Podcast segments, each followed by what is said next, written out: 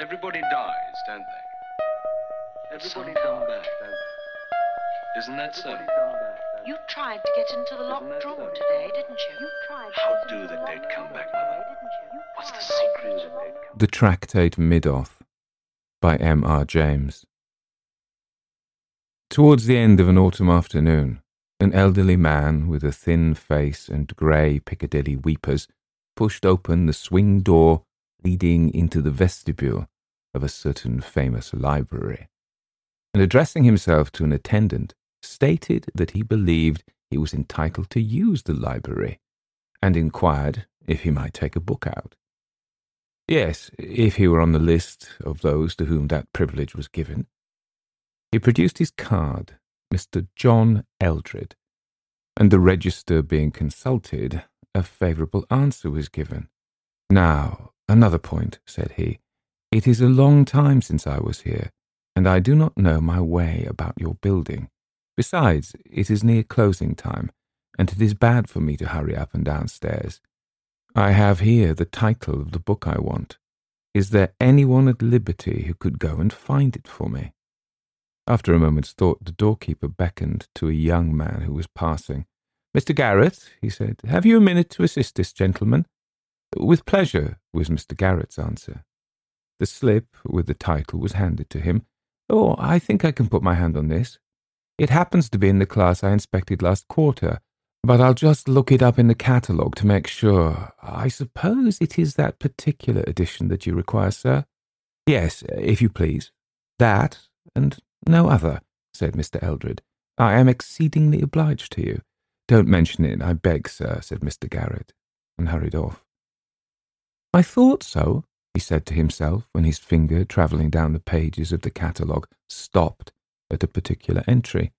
Talmud, Tractate Middoth, with the commentary of Nachmanides, Amsterdam 1707, 11334, Hebrew class, of course.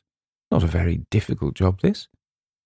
Mr. Eldred, accommodated with a chair in the vestibule, awaited anxiously the return of his messenger, and his disappointment at seeing an empty handed Mr. Garrett running down the staircase was very evident.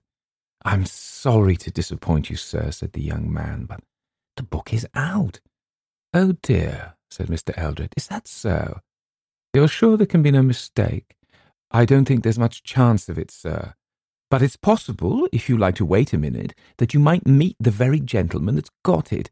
He must be leaving the library soon. And I think I saw him take that particular book out of the shelf. Indeed. You didn't recognize him, I suppose?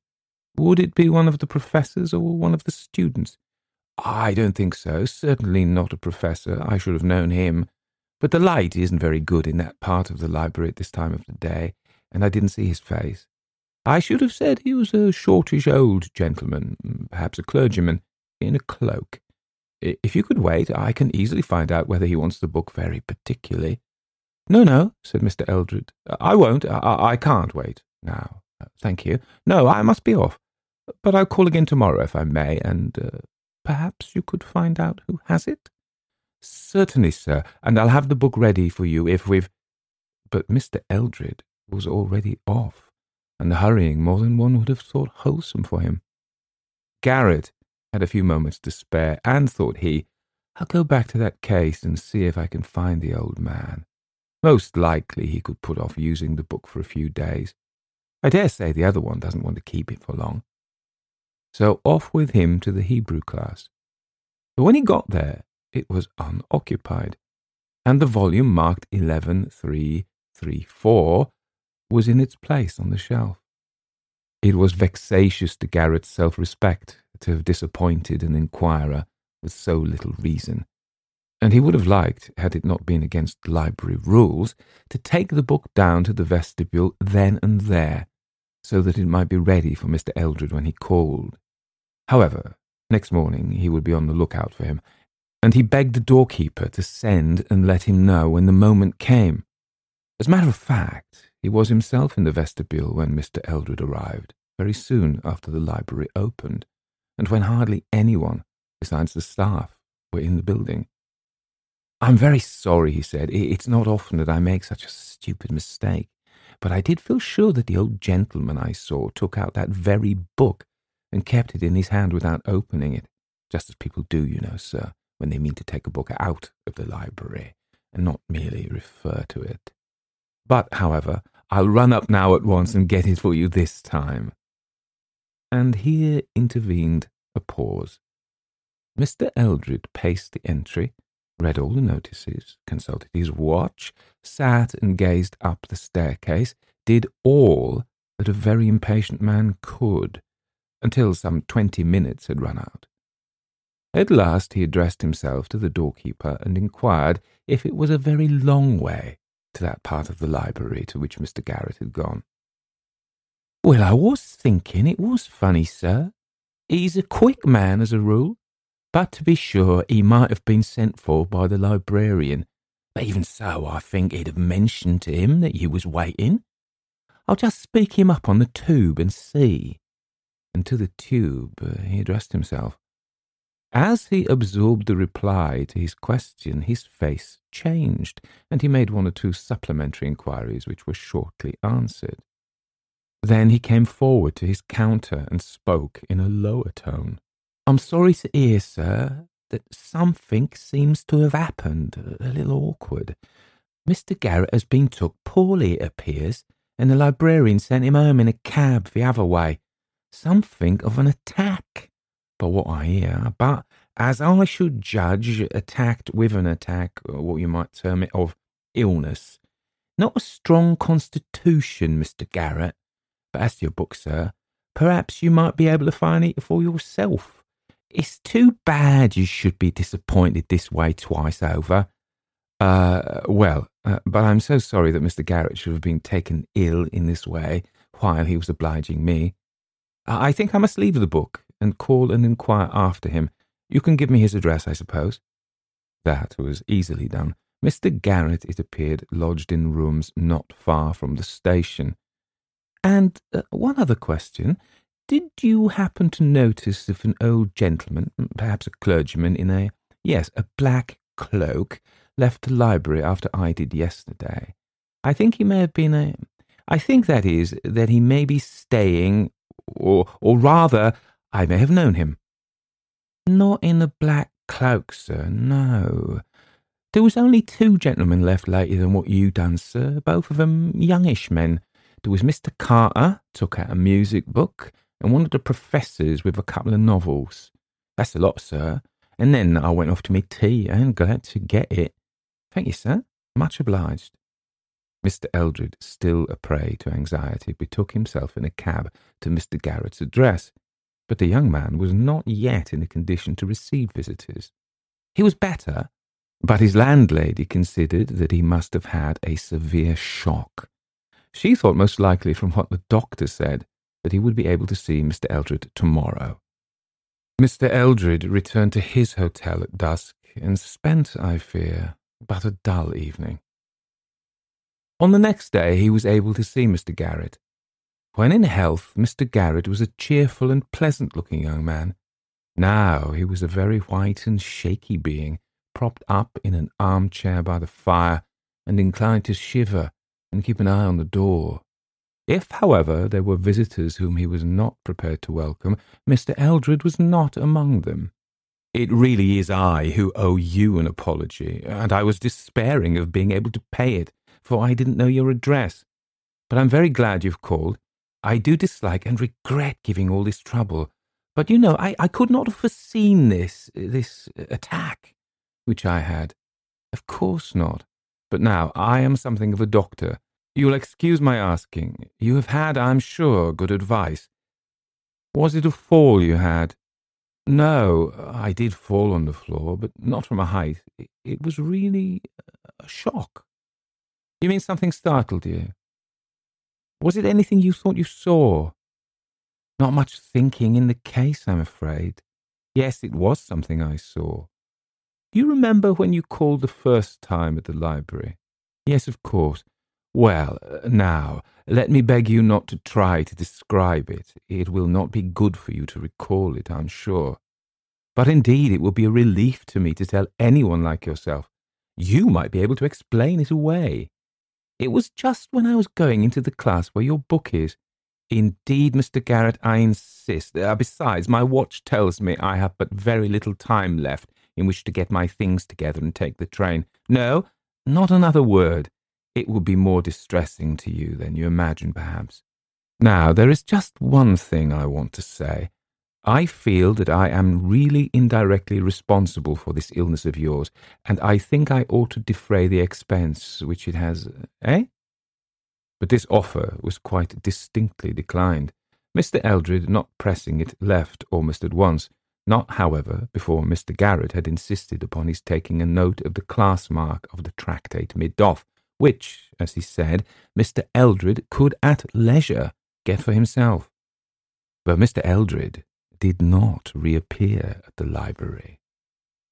William Garrett had another visitor that day, in the person of a contemporary and a colleague from the library, one George Earle.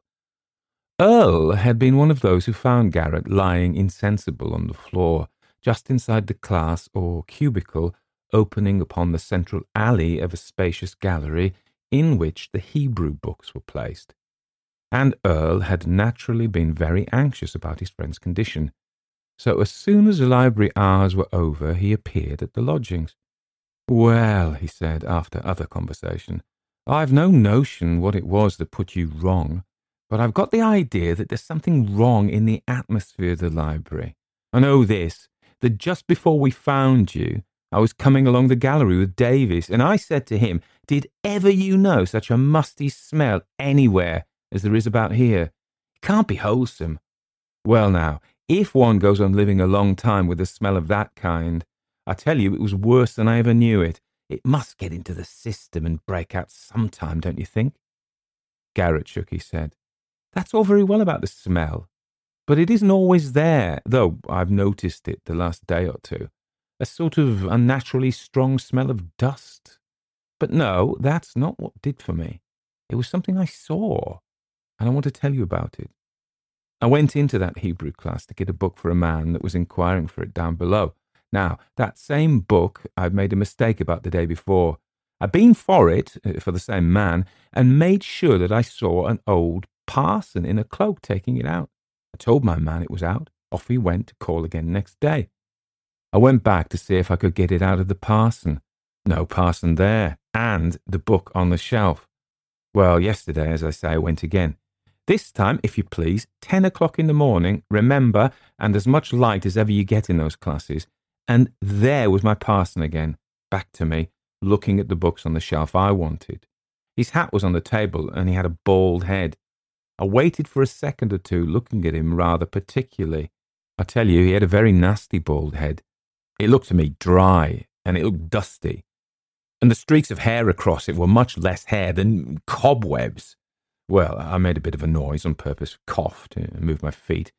He turned round and let me see his face, which I hadn't seen before. I'll tell you again, I'm not mistaken. Though, for one reason or another, I didn't take in the lower part of his face. I did see the upper part, and it was perfectly dry. And the eyes were very deep sunk, and over them, from the eyebrows to the cheekbone, there were cobwebs, thick, now, that closed me up, as they say. I can't tell you anything more. What explanations were furnished by Earle of this phenomenon, it does not very much concern us to inquire. At all events, they did not convince Garrett that he had not seen what he had seen. Before William Garrett returned to work at the library, the librarian insisted upon his taking a week's rest and change of air. Within a few days' time, therefore, he was at the station with his bag, looking for a desirable smoking compartment in which to travel to Burnstow on Sea, which he had not previously visited. One compartment and one only seemed to be suitable. But just as he approached it, he saw, standing in front of the door, a figure so like one bound up with recent unpleasant associations that with a sickening qualm, and hardly knowing what he did, he tore open the door of the next compartment and pulled himself into it as quickly as if death were at his heels.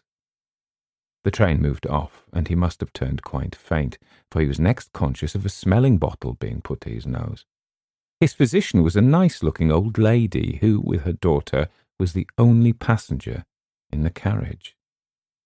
But for this incident, it is not very likely that he would have made any overtures to his fellow travellers. As it was, thanks and inquiries and general conversations supervened inevitably, and Garrett found himself provided before the journey's end not only with a physician, but with a landlady, for Mrs. Simpson had apartments to let at Burnstow, which seemed in all ways suitable.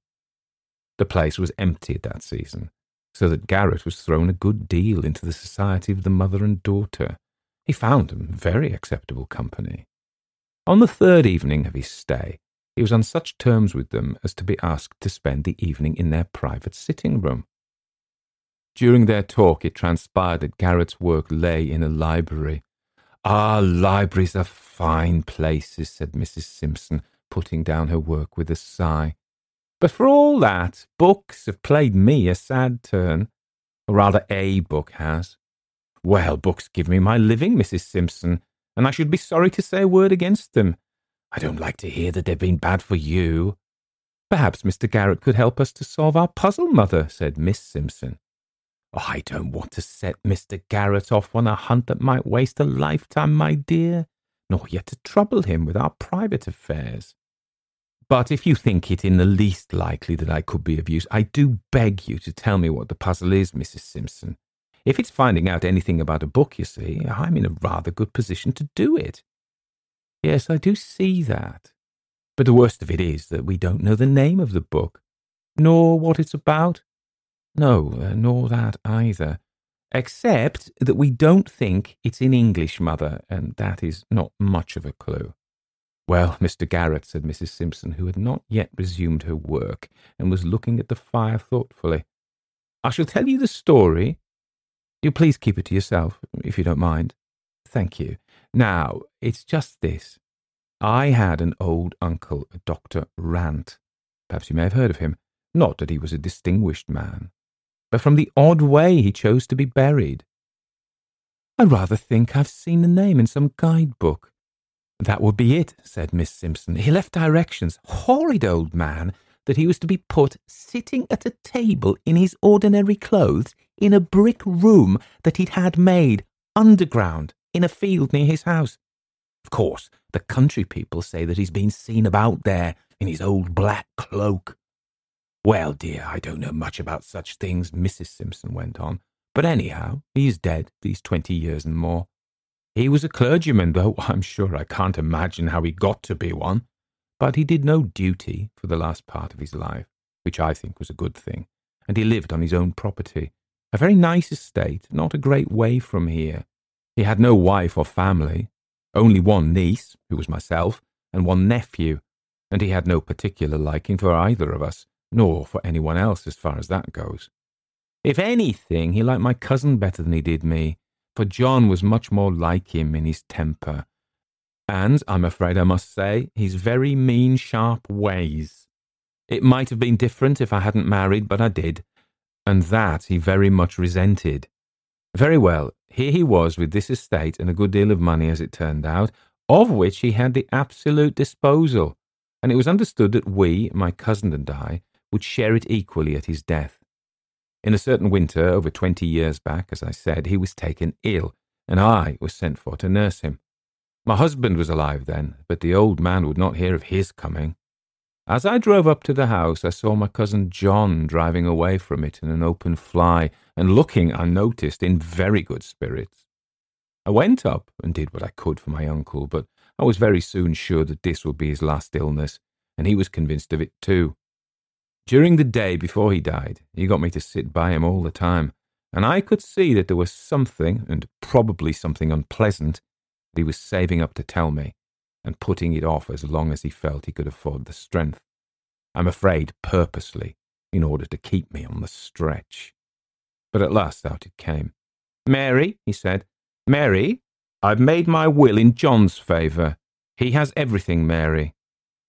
Well, of course, that came as a bitter shock to me, for we, my husband and I, were not rich people, and if he could have managed to live a little easier than he was obliged to do, I felt it might be the prolonging of his life. But I said little and nothing to my uncle except that he had a right to do what he pleased, partly because I couldn't think of anything to say, and partly because I was sure there was more to come. And so there was. But Mary, he said, I'm not very fond of John, and I've made another will in your favour. You can have everything, only you've got to find the will, you see. And I don't mean to tell you where it is. Then he chuckled to himself, and I waited, for again I wasn't sure he hadn't finished. That's a good girl, he said after a time. You wait, and I'll tell you as much as I told John. But just let me remind you, you can't go into court with what I'm saying to you, for you won't be able to produce any collateral evidence beyond your own word. And John's a man that can do a little hard swearing if necessary. Very well, then, that's understood. Now, I had the fancy that I wouldn't write this will quite in the common way, so I wrote it in a book, Mary, a printed book. And there's several thousand books in this house. But there, you needn't trouble yourself with them, for it isn't one of them. It's in safe keeping elsewhere, in a place where John can go and find it any day, if he only knew, and you can't. A good will it is, properly signed and witnessed, but I don't think you'll find the witnesses in a hurry. Still, I said nothing. If I had moved at all, I must have taken hold of the old wretch and shaken him. He lay there laughing to himself, and at last he said, Well, well, you've taken it very quietly. And as I want to start you both on equal terms, and John has a bit of a purchase in being able to go where the book is, I'll tell you just two other things which I didn't tell him. the will's in English, but you won't know that if ever you see it. That's one thing. And another is that when I'm gone, you'll find an envelope in my desk directed to you, and inside it something that would help you to find it if only you have the wits to use it. In a few hours from that, he was gone, and though I made an appeal to John Eldred about it, John Eldred? I beg your pardon, Mrs. Simpson. I think I've seen a Mr. John Eldred. What's he like to look at? Must be ten years since I saw him. He would be a thin, elderly man now, and unless he's shaved them off, he has that sort of whiskers which people used to call Dundreary or Piccadilly something. Weepers. Yes, that is the man. Where did you come across him, Mr. Garrett? I don't know if I could tell you, said Garrett mendaciously. In some public place. But you hadn't finished. Really, I had nothing much to add. Only that John Eldred, of course, paid no attention whatever to my letters, and has enjoyed the estate ever since, while my daughter and I have had to take to the lodging house business here, which, I must say, has not turned out by any means so unpleasant as I feared it might. But about the envelope, to be sure, why, the puzzle turns on that. Give Mr. Garrett the paper out of my desk. It was a small slip, with nothing whatever on it but five numerals, not divided or punctuated in any way. Eleven, three, thirty-four. Mr. Garrett pondered, but there was a light in his eye. Suddenly he made a face and then asked, Do you suppose that Mr. Eldred can have any more clue than you have to the title of the book? I have sometimes thought he must, said Mrs. Simpson, and in this way that my uncle have made the will not very long before he died. That, I think, he said himself, and got rid of the book immediately afterwards.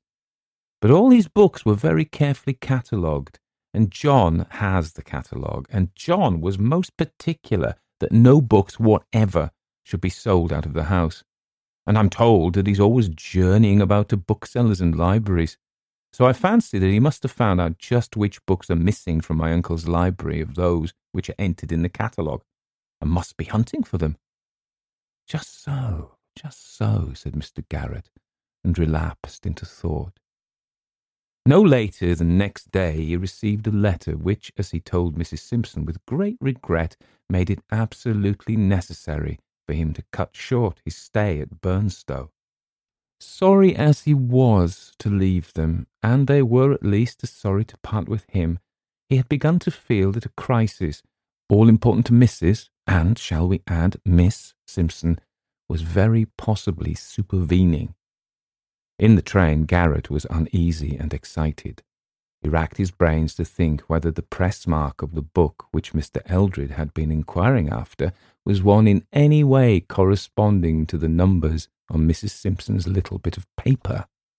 But he found, to his dismay, that the shock of the previous week had really so upset him that he could neither remember any vestige of the title or nature of the book, or even of the locality to which he had gone to seek it. And yet, all other parts of library topography and work were clear as ever in his mind. And another thing, he stamped with annoyance as he thought of it.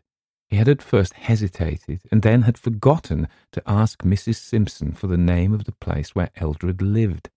That, however, he could write about. At least he had his clue in the figures on the paper. If they referred to a press mark in his library, they were only susceptible of a limited number of interpretations. They might be divided into 1.13.34, 11.33.4, or 11.3.34. He could try all these in the space of a few minutes, and if anyone were missing, he had every means of tracing it. He got very quickly to work though a few minutes had to be spent in explaining his early return to his landlady and his colleagues. 1.13.34 was in a place and contained no extraneous writing. As he drew near to class 11 in the same gallery, its associations struck him like a chill. But he must go on. After a cursory glance at 11.33.4, which first confronted him, and was a perfectly new book. He ran his eye along the line of quartos which fills 11.3. The gap, he feared, was there. 3.4 was out. A moment was spent in making sure that it had not been misplaced, and then he was off to the vestibule. Has 11.3.34 gone out? Do you recollect noticing that number? Notice the number. What do you take me for, Mr. Garrett? There, take and look over the tickets for yourself if you've got a free day before you. Well, has Mr. Eldred called again? The old gentleman who came the day I was taken ill. Come, you'd remember him. What do you suppose? Of course I recollect of him. Nah, you haven't been in again. Not since you went off for your holiday. And yet I seem to. There now, Roberts will know. Roberts, do you recollect the name of Eldred? Not half, said Roberts. You mean the man that sent a bob over the price for the parcel? And I wish they all did. Do you mean to say you've been sending books to Mr. Eldred? Come, do speak up, have you?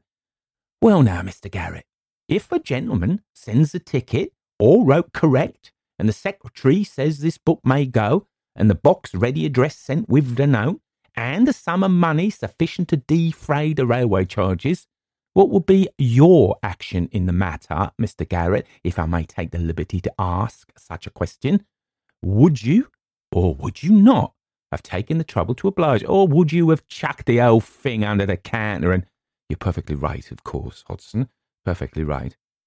Only, would you kindly oblige me by showing me the ticket Mr. Eldred sent and letting me know his address? To be sure, Mr. Garrett, so long as I'm not acted about and informed I don't know my duty, I'm willing to oblige in every way feasible to my power. There is a ticket on the file. J. Eldred, 11.3.34.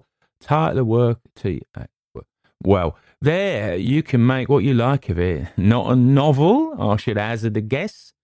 And here's Mr. Eldred's note applying for the book in question, which I see he terms it a track.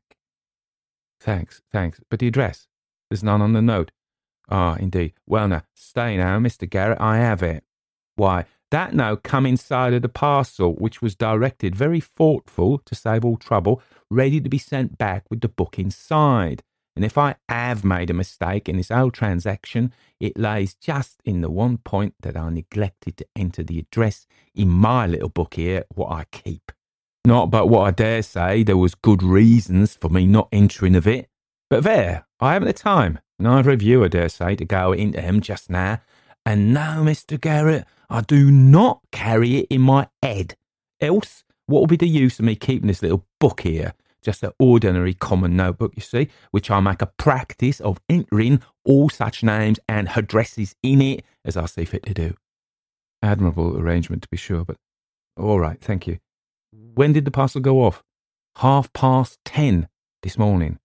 Oh, good, and it's just one now. Garrett went upstairs in deep thought. How was he to get the address? A telegram to Mrs. Simpson. He might miss a train by waiting for the answer. Yes, there was one other way. She had said that Eldred lived on his uncle's estate. If this was so, he might find that place entered in the donation book. That he could run through quickly now that he knew the title of the book. The register was soon before him, and knowing that the old man had died more than twenty years ago, he gave him a good margin and turned back to 1870. There was but one entry possible. 1875, August 14th, Talmud, Tractatus Middoth cum com a Nachmanidae, Amstelode 1707, given by J. Rant, D.D. of Bretfield Manor. The gazetteer showed Bretfield to be three miles from a small station on the main line. Now to ask the doorkeeper whether he recollected if the name of the parcel had been anything like Bretfield. Nah, nothing like. It was, now you mention it, Mr. Garrett, either Bredfield or Britfield, but nothing like that other name what you quoted. So far, well. Next, the timetable. A train could be got in twenty minutes, taking two hours over the journey. The only chance but one not to be missed, and the train was taken. If he had been fidgety on the journey up, he was almost distracted on the journey down. If he found Eldred, what could he say? That it had been discovered that the book was a rarity and must be recalled, an obvious untruth, or that it was believed to contain important manuscript notes. Eldred would of course show him the book, from which the leaf would already have been removed. He might perhaps find traces of the removal, a torn edge of a flyleaf, probably.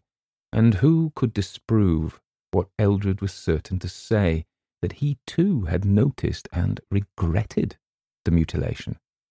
Altogether, the chase seemed very hopeless. The one chance was this. The book had left the library at 10.30. It might not have been put into the first possible train at 11.20.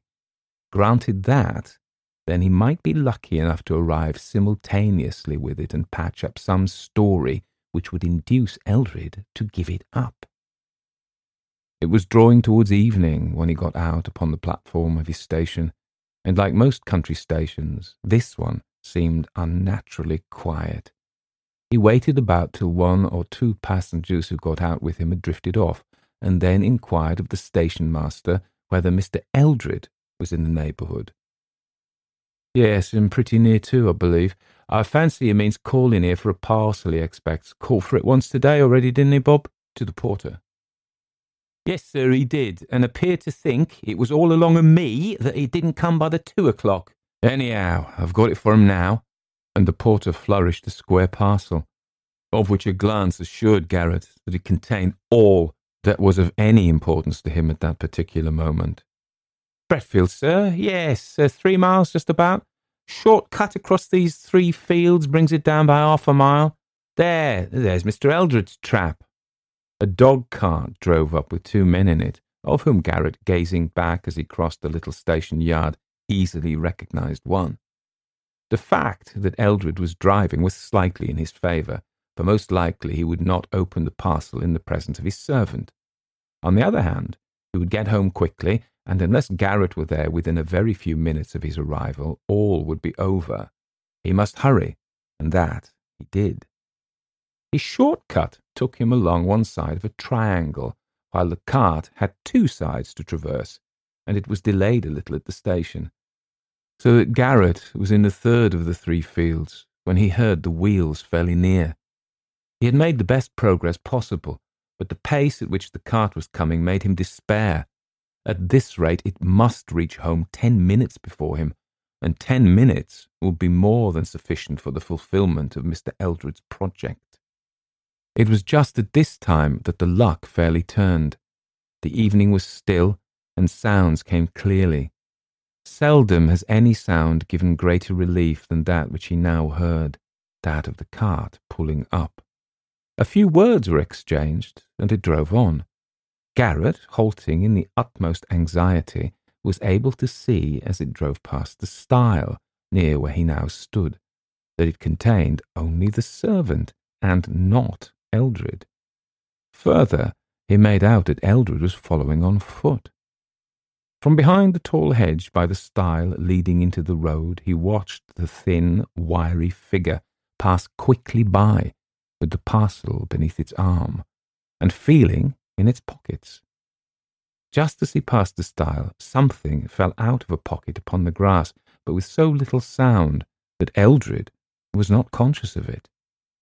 In a moment more, it was safe for Garrett to cross the stile into the road and pick up a box of matches. Eldred went on, and as he went, his arms made hasty movements, difficult to interpret in the shadow of the trees that overhung the road. But as Garrett followed cautiously, he found at various points the key to them a piece of string, and then the wrapper of the parcel, meant to be thrown over the hedge, but sticking in it. Now Eldred was walking slower, and it could just be made out that he had opened the book and was turning over the leaves. He stopped, evidently troubled by the failing light. Garrett slipped into a gate opening, but still watched. Eldred, hastily looking around, sat down on a felled tree trunk by the roadside and held the open book up close to his eyes. Suddenly he laid it, still open, on his knees and felt in all his pockets, clearly in vain and clearly to his annoyance. You'd be glad of your matches now, thought Garrett. Then he took hold of a leaf and was carefully tearing it out when two things happened. First, something black seemed to drop upon the white leaf and run down it. And then, as Eldred started and was turning to look behind him, a little dark form appeared to rise out of the shadow behind the tree trunk, and from it two arms enclosing a mass of blackness came before Eldred's face and covered his head and neck. His legs and arms were wildly flourished, but no sound came. Then there was no more movement. Eldred was alone. He had fallen back into the grass behind the tree trunk. The book was cast into the roadway. Garrett, his anger and suspicion gone for the moment at the sight of this horrid struggle, rushed up with loud cries of help, and so too, to his enormous relief, did a labourer who had just emerged from a field opposite. Together they bent over and supported Eldred, but to no purpose. The conclusion that he was dead was inevitable. Poor gentleman, said Garrett to the labourer when they had laid him down. What happened to him, do you think? I wasn't two hundred yards away, said the man, when I see Squire Eldred sitting reading in his book, and to my thinking, he was took with one of them fits. Face seemed to go over all black. Just so, said Garrett. You didn't see anyone near him. It couldn't have been an assault. Not possible. No one couldn't have got away with it without you or me seeing them. So I thought. Well, we must get some help, and the doctor and the policeman, and perhaps I'd better give them this book. It was obviously a case for an inquest, and obvious also that Garrett must stay at Bretfield and give his evidence.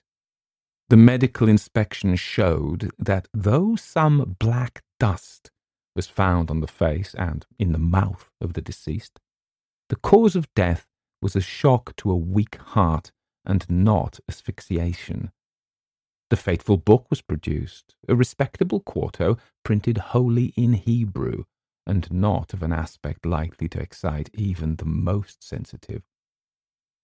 You say, Mr. Garrett, that the deceased gentleman appeared at the moment before his attack to be tearing a leaf out of this book.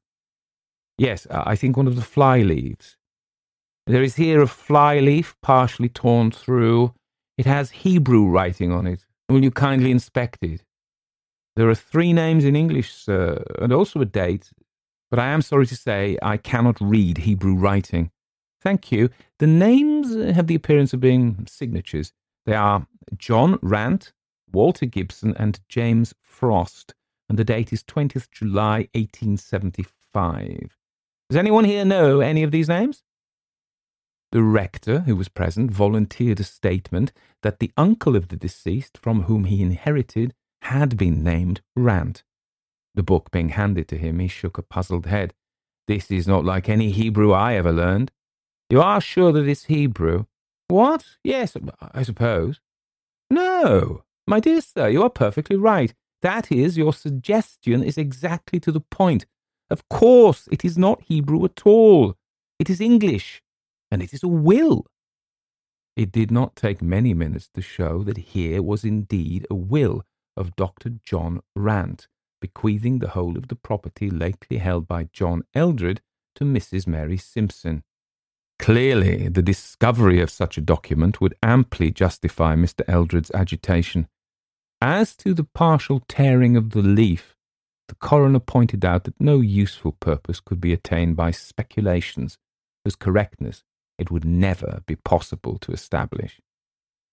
The tractate Middoth was naturally taken in charge by the coroner for further investigation, and Mr. Garrett explained privately to him the history of it and the position of events so far as he knew or guessed them.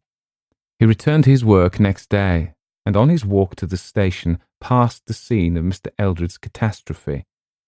He could hardly leave it without another look, though the recollection of what he had seen there made him shiver, even on that bright morning. He walked round with some misgivings behind the felled tree. Something dark that still lay there made him start back for a moment but it hardly stirred. Looking closer, he saw that it was a thick black mass of cobwebs, and as he stirred it gingerly with his stick, several large spiders ran out of it into the grass. There is no great difficulty in imagining the steps by which William Garrett, from being an assistant in a great library, attained to his present position of prospective owner of Bretfield Manor, now in the occupation of his mother in law, Mrs. Mary Simpson.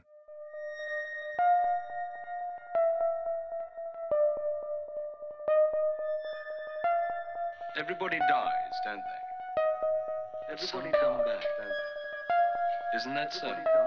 You tried to get into the locked drawer today, didn't you? You tried. How do the dead come back, Mother? Well, that was fun, wasn't it? And so I must say that I've been sponsored to do this by Gavin Critchley, who again has been a great source of support for the podcast and has actually paid for my time for me to do this uh, to give to the rest of you. So be grateful if you could thank Gavin. Any comments on you know wherever this appears on Facebook or Twitter or on YouTube, or you can make a review on Apple, or can you do reviews on Spotify? I'm not sure.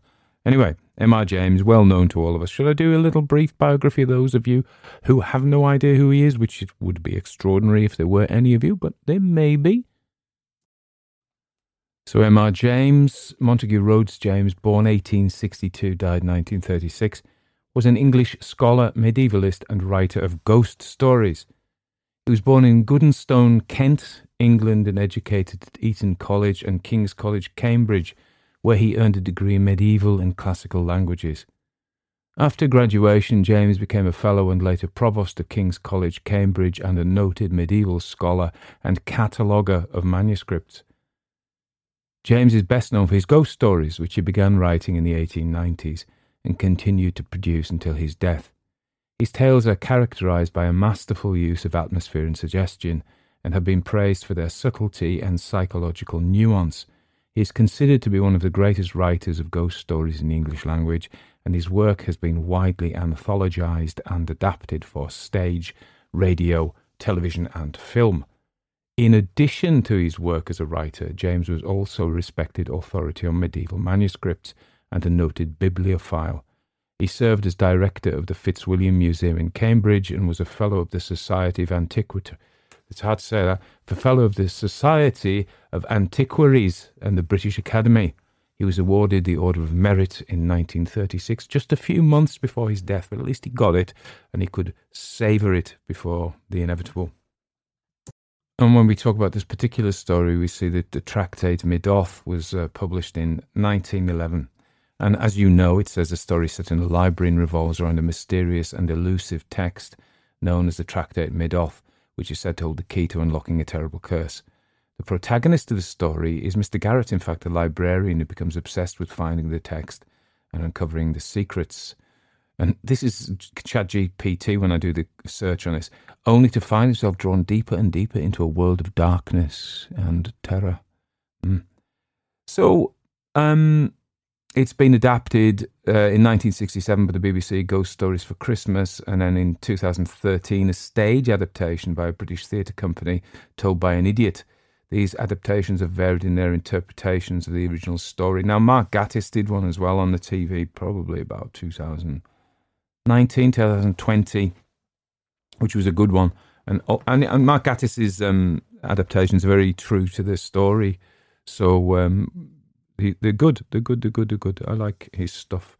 So it it is not a long story, and what to, the supernatural elements, un, unlike normal James or often in James, and there are James experts who will can. I'm getting a book called The Letters of RM, RM that's his brother, M.R. James, um, which I sponsored through Unbound about three years ago, but it's now coming out.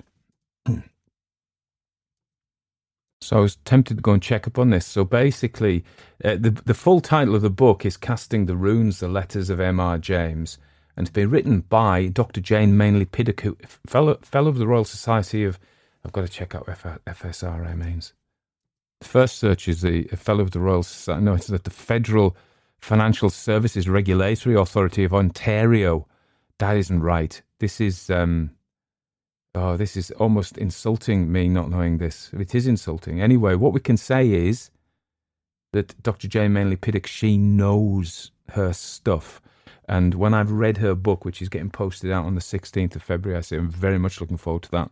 I will know a bit more about uh, M.R. James. But for the meantime, with the paucity of my knowledge, let me venture some comments.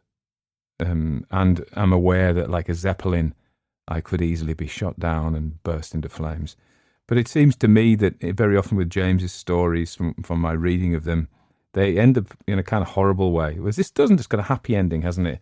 The, the guy gets the girl. It's more like the Princess Bride, really. Um, after many misfortunes, he ends up with Miss the sprightly, although we don't have a description of her, but um, we imagine she may not be sprightly. And if he, that's it, you know, poof, Maya, avoid. Anyway, he marries Miss uh, Simpson and sp- spry. Now, she can't be spry unless she's old, can she? That's another word you've got to avoid. Lots of words, like a minefield, words. Anyway, um, so it's happy ending. And, um, not, this could, it's like a revenge story, isn't it? This could all happen without a ghost. It, it could be like just a Victorian, a, a Wilkie Collins, you know, like the woman in white turns out not to be a ghost. Um, and this is like that. This could be one of those Scooby Doo ones. There is no ghost. Uh, and it's just all a terrible shock. I think it probably could because the, the plot doesn't necessarily need the ghost.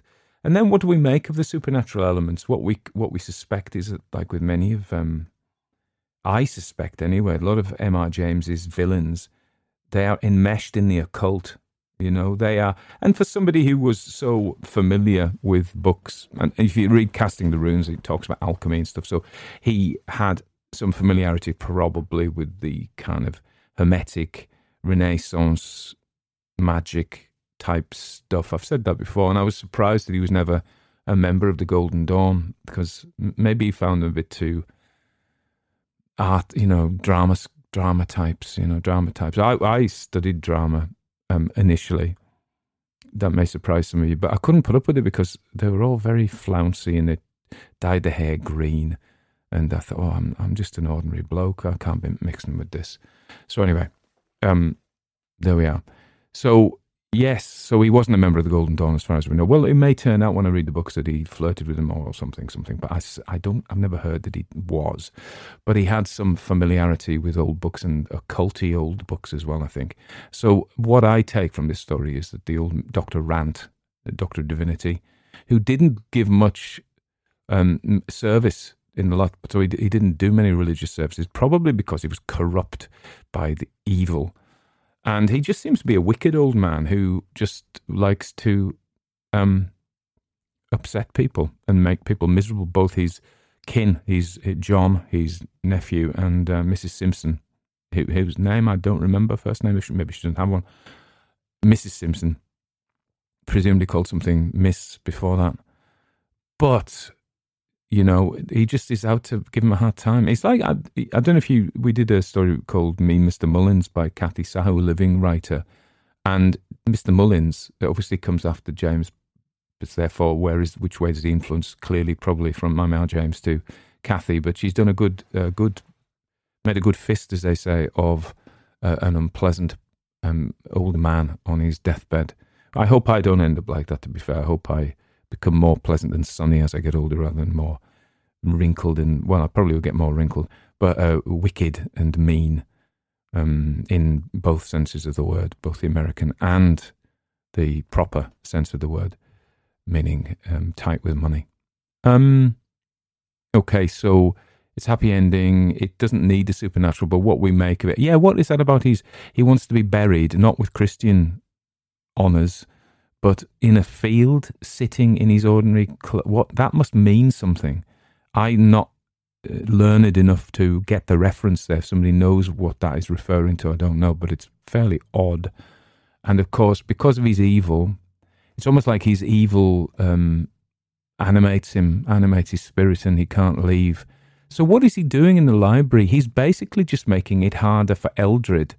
I think he's so wicked that the spirit of the old man comes back. And when Eldred, John Eldred, turns up, finally having figured out what the numbers mean, which is some kind of Dewey Decimal thing in the library, if he'd only figured that out earlier. Um, you know, he's had years to do this. He knows which books have gone out. If he had any, well, he didn't have the internet, of course. Didn't have Chat GPT to ask. So, um, okay, fair enough. We'll let him off. But the old man's just been nasty. But his nastiness is thwarted, perhaps, unless he just is so wicked. So what happens in the end is um, the shock of finding out that he is to be um, his uh, his inheritance is not not to be added upon, added unto, but is to be removed thereof. Is enough to send um, Eldred by this time, who's who's lived a life of worrying about money. I mean, he has enough, doesn't he? So what does he want more for? But it's obviously been upon his mind. I'm doing lots of upons and thereofs at the moment. I don't know why. Probably because I've just been reading M.R. James.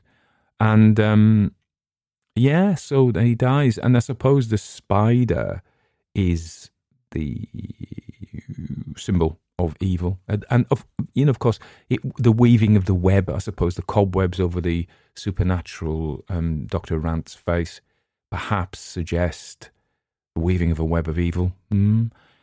You know, I was looking up the sim- symbolism of spiders, and there's a lot to it. I think Set, the Egyptian god, he was a god of chaos and outer darkness. He was sometimes in some statues has a spider's head.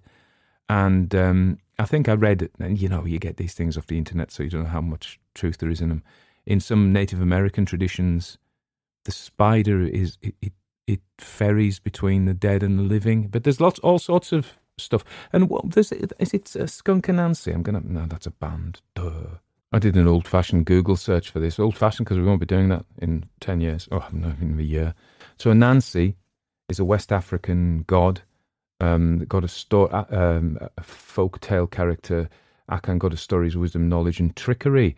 The form of a spider. You see, that's I knew that is the most common depiction of Anansi. But I love Skunk Anansie, by the way. I remember driving past Killhope up in the North Pennines, blasting that out. Um, Skunk Anansie, anyway, if you don't know Skunk Anansie, don't listen to me if you don't like heavy metal. Um, so, spider tales are found extensively throughout West Africa, but the Anansi tales originating from Ghana among the best known. And as Anansi's name comes from the word in the Akan language for spider, they later spread to the West Indies, Suriname, Sierra Leone, uh, and the Netherlands and Antilles. So there you go. He's known as Anansi, Kwaku Anansi, and Anansi. Fair enough. Uh, ba Anansi, Kompa Nansi, or Nansi. So a spider-like creature with. No, he isn't bad though. I don't think. I think he's a trickster, but he isn't bad. He's a trickster bad. Who knows? Um, so yeah, so that's the symbolism I get of the spider. It's some kind of it's an evil symbolism, and I take it that the old man's evil just motivates him to keep on doing bad after his death. But there's no suggestion that once the nice couple move in, the the deed is done, the evil is washed away um, with uh, John Eldred's death, and they move in happily. There we are. So I, um, if, I don't know if you picked up, I did a very short story yesterday, um, "The Haunted House" by Virginia Woolf, which is more of a kind of prose poem, really. And I mixed it with um, Walter de "The Listeners," and I cloned my own voice, so it sounds a bit like me, but it's it's somebody said been to elocution lessons. That caused some furore. I put a poll up on the YouTube thing saying, you know, what about me cloning? And 84% of people despised the idea. Fair enough. And um, so do your maths, Tony. 14% didn't mind, which was higher than I thought, really. Um, I'm not proposing to do it because why would I put myself out of work? Uh, but I think it's amazing how these things are coming on. And we have our um, classic ghost stories members Discord book club. You're all very all members of whichever you are, whether it's Apple or um, uh, you know YouTube or wherever, um, Substack or Patreon. You can all join in, and I think the if you if you go to any of those platforms, you'll find that the the Discord server address, or just ask the question, just send me a message on one of those platforms, and I will let you know, and you can join with us. We were discussing Sir Gawain and the Green Knight, and Next, in two weeks' time, we're going to be discussing Carmilla by um, Joseph Sheridan Le and we do that over voice. So it's not, it's a select group. That is to say, there's not many people turn up, but you never know. Maybe there'll be hundreds. Um, so you're welcome to that. What was the point of me saying that? Oh yeah, just because I was we were talking about AI in the future, and Todd, who was there, is very utopian about it, and I'm I'm not hundred percent sure that I believe in the basic goodness of all people enough to think that um, somebody won't do bad with it. Anyway, that's just me age, you know. Anyway, well, the other thing I would say about um, this story is James's humour comes shining through. He has a lot of fun with the, the rude mechanicals, so the working class members of the cast. Um, apart from the labourer, the field labourer who just plays it straight, but the other ones have a little bit of a comic turn to do. And we could um, de- deconstruct that as classist. Of course, Tolkien was um, Tolkien was accused of that as well because all these orcs talk like they're from East London, don't they? Um, working class East London as well. So anyway, I, I don't have the um, appetite to discuss that right now. I hope you're all well. This is now just coming in 58 minutes long. So by the time we put the music on the end, that'll be an hour and that'll do you. Anyway, hope you're all well. Thank you very much again to Gavin Critchley for sponsoring this. Thank you all to my members, everybody who supports me in any way um, through word of mouth, through through uh, putting a hand in a pocket, um, through sponsoring stories, through anything at all. Um, you have changed my life. Honestly, you have. Uh, who would have thought that one could make basically a living telling stories and rabbiting on um, nonsensically, or at least disjointedly. That was interesting about Anansi the spider god, wasn't it? Mm, makes me think of writing a story about it. But am I allowed? Oh God, don't start that. Anyway, so I'm going. I'm puppy sitting this afternoon again uh, with Shades. Eight puppies who are getting big, fat little fellas now, and ladies, and uh, and you can stroke them, and their eyes aren't open, but they're kind of making little barky noises and things. They're super cute. Super duper cute. Okay. Take care. Be well. Peace and love.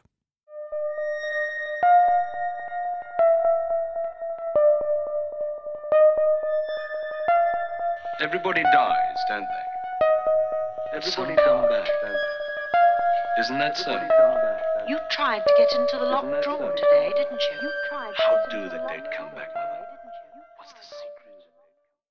invite you to consider becoming a patron of the podcast. Patrons perform a really useful task for me in that they give me the wherewithal, the finance through their contributions to enable me to devote time to producing stories for you. So it's actually really helpful if you want to hear more stories. And um, there is a big, on Patreon, there is a big uh, backlog of stories, a big library of stories that you can access by becoming a patron. You can download them as well, which is more difficult on podcasts and on YouTube. But if you want to become a patron, you get the double whammy of supporting my work, which enables me to do more work. Imagine that. You pay me to do more, and I do more work for you and produce more stories for you, which is, and, and you know, I appreciate it. So you get my love and gratitude. And also, you get access to a big backlog of stories and members only stories. Every month, I do at least one members only story. So it's kind of a really good thing to do. And I would just like to invite you to consider becoming a Patreon. It's hard to say links, but this is www.patreon, P-A-T-R-E-O-N dot com forward slash Barcud, B-A-R-C-U-D. That's me. See you there.